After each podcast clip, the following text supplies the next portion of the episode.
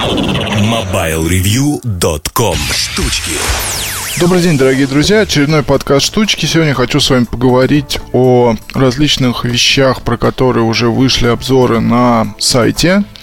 А, вы с ним можете ознакомиться, если зайдете прямо на главную. Просто хочу, скажем так, поделиться некоторыми своими впечатлениями. Вот, ну и, может быть, что-то подсказать. А, например, вот начать хочу с саундбара JBL Boost TV. Писал об этом в Твиттере, но наверное, надо немножко сказать подробней. А, этот маленький саундбар, несмотря на размеры, несмотря на цену, которая может смутить многих, он стоит 12 тысяч рублей. А, замечу, что большие саундбары всяких известных компаний, Bose и так далее, начинаются, в принципе, от 50. То есть э, за 50 тысяч рублей можно что-то найти такое, скажем, хорошее. А, есть, конечно, и другие фирмы, там, не буду называть имена, то есть найти, в принципе, можно и за 20, и за 30 тысяч, но, тем не менее, в JBL сделали действительно уникальное устройство, потому что Boost TV можно использовать с телевизором, а, можно использовать со смартфоном, потому что там есть Bluetooth, можно использовать с любой другой техникой, и а, это, конечно, огромный плюс. Плюс там есть такая функция, позволяющая быстро переключаться между источниками сигнала, то есть, например, между а, смартфоном и между телевизором. Все это подкупает, как подкупает и размер, и дизайн. Мне очень нравится то, куда движется JBL в последнее время. Вот, мне очень нравится также то, что а, разницу между динамиками телевизора и тем, как работает Boost TV, замечаешь буквально сразу.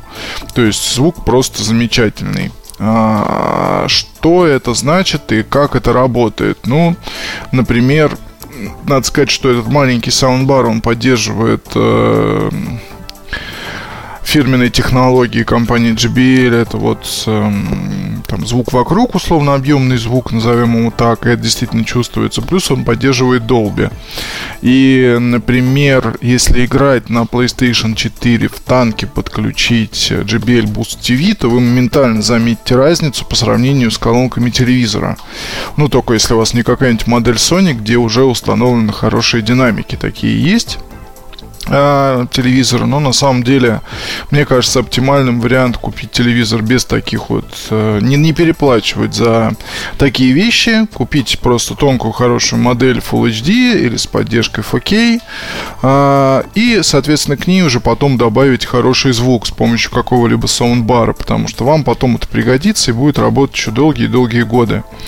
А по поводу саундбара или домашнего кинотеатра, тут, конечно, можно спорить как угодно, но э, я просто могу вам сказать, что большинство людей не, не, не замечают разницу в звуке вообще, и там, условно, если вокруг в комнате расположить динамики, ну, конечно, это все здорово, но только это провода. Если это беспроводная система, то это тоже здорово, но она требует питания, опять же, провода.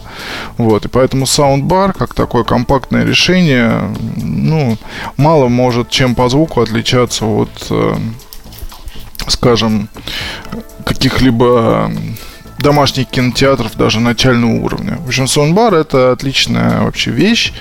А, продажи растут из года в год. Это одна из таких замечательных и невидимых многими тенденций.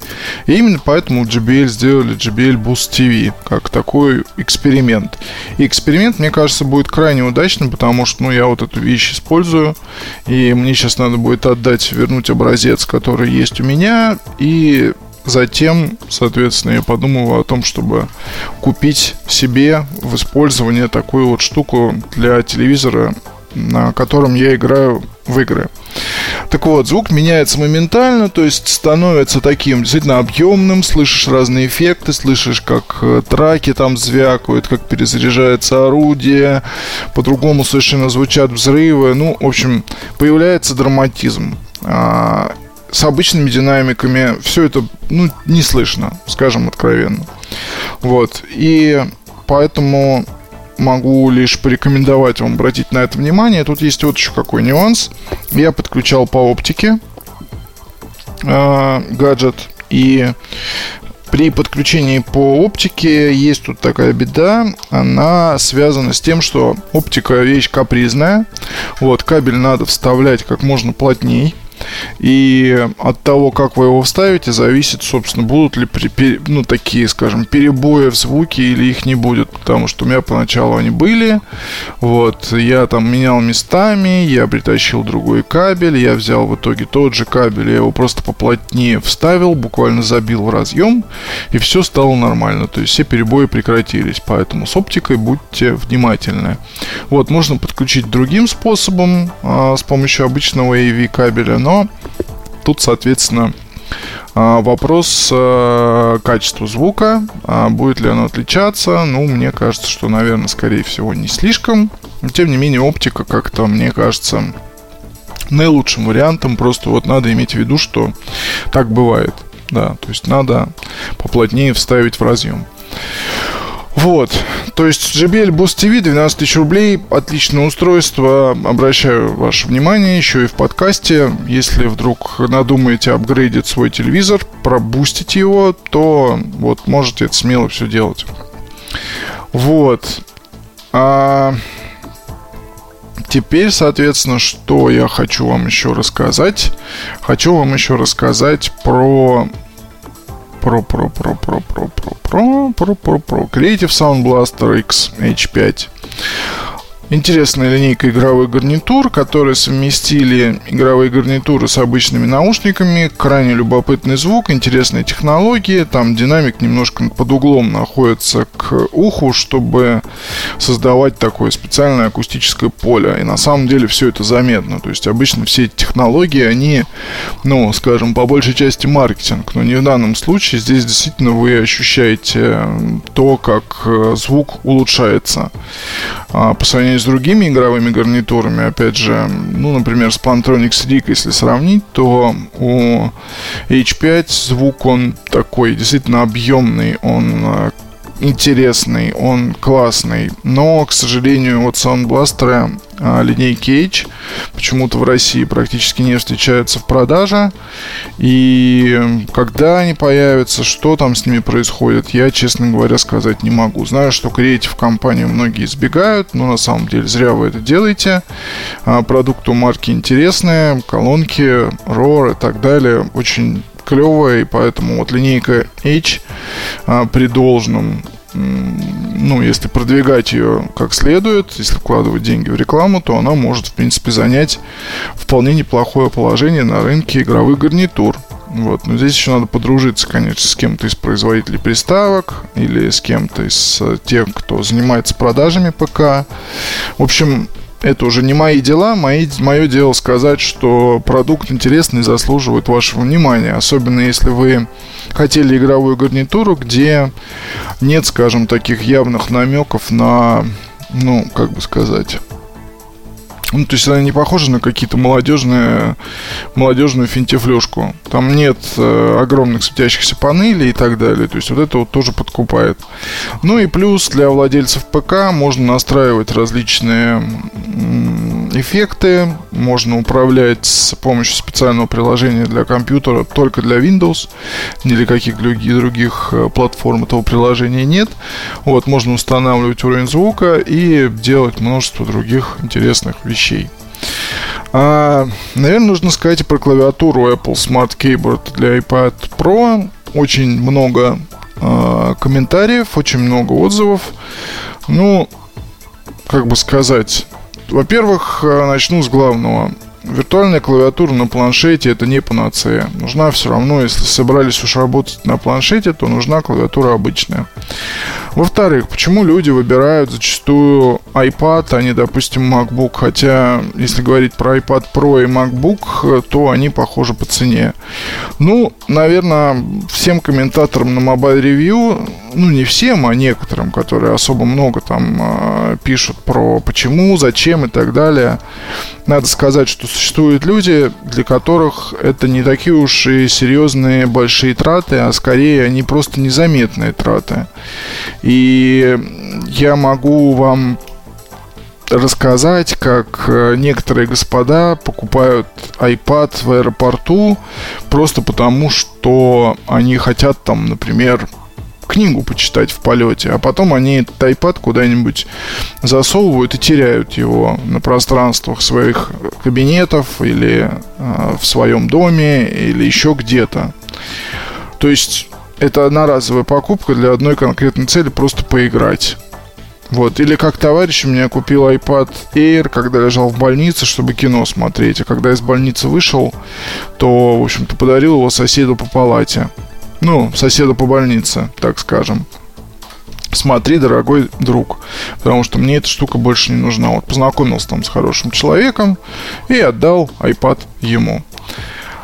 Конечно, в 16, в 17 лет, 18 лет, если находишься в школе и там родители дают денег на то, чтобы купить iPhone 5s, скрипя сердцем, тяжело поверить в то, что можно купить клавиатуру за 22 тысячи для планшета, который стоит около 80 тысяч.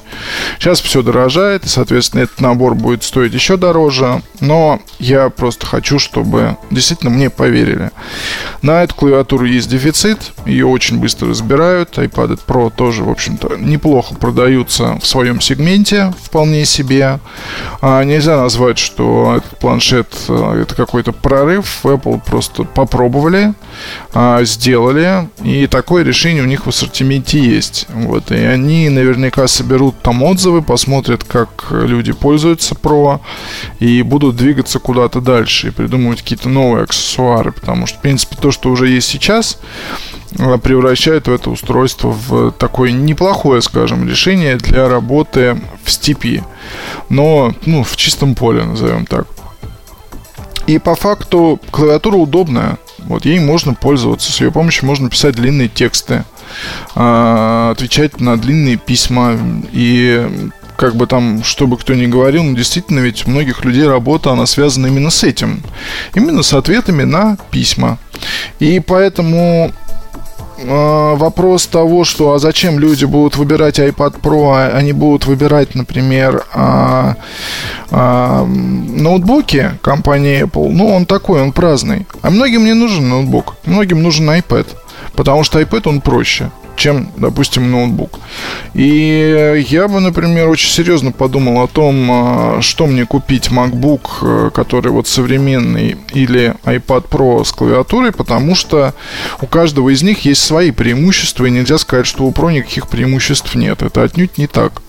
Вот он компактный, вот он э, неприхотливый, он дольше, долго работает, а, ну, это мобильная операционная система, да, у нее есть ряд ограничений, но, скажем так, размер экрана 12 дюймов и э, размеры ноутбука, они тоже накладывают определенные ограничения. Поэтому э, здесь, как и всегда, э, когда что-то есть непонятное, то многие авторы говорят, ну, это нишевое решение не для всех. Конечно, не для всех, и я не буду исключением и скажу то же самое. Эта клавиатура, она хорошо сделана, она работает, она позволяет действительно неплохо работать с текстом, но это решение не для всех, это надо знать, это надо понимать.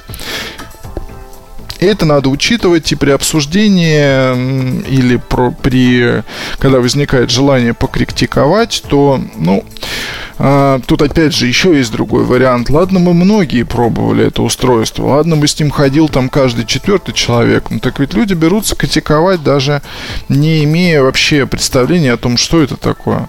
Вот мне подкупает то, что в Apple не гнушаются разрабатывать такие вот устройства не для всех сейчас. А, при Джобсе такого не было, и ну, это может быть и не очень хорошо потому что э, при Джобсе появился Air, вот, но это более-менее массовое решение.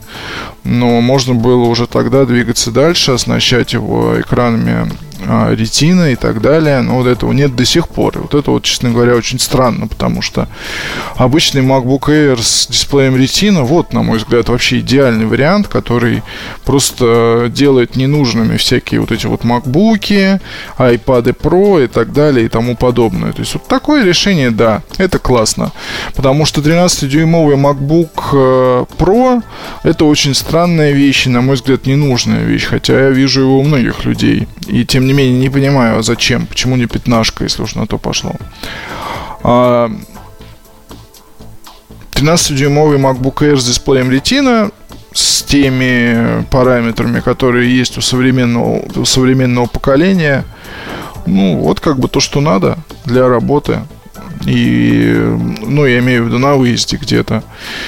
И в любом случае, даже если такая вещь появится, то я бы вот лично не стал бы ее покупать. Поверьте, везде и всегда не так уж напряжно таскать с собой MVP 15 дюймов ретина. Это ну, вообще не сложно. А я думаю, что следующее поколение MacBook Pro будет еще легче. Там будет другой совершенно кузов. И э, поэтому вопрос о том, что удобно носить с собой, он снимет сам по себе.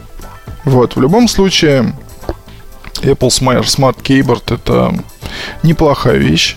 И я бы рекомендовал владельцам, владельцам iPad Pro ее купить и использовать. Потому что, ну, это неплохо. Это очень неплохо. Спасибо вам большое. До встречи на следующей неделе. Пока. MobileReview.com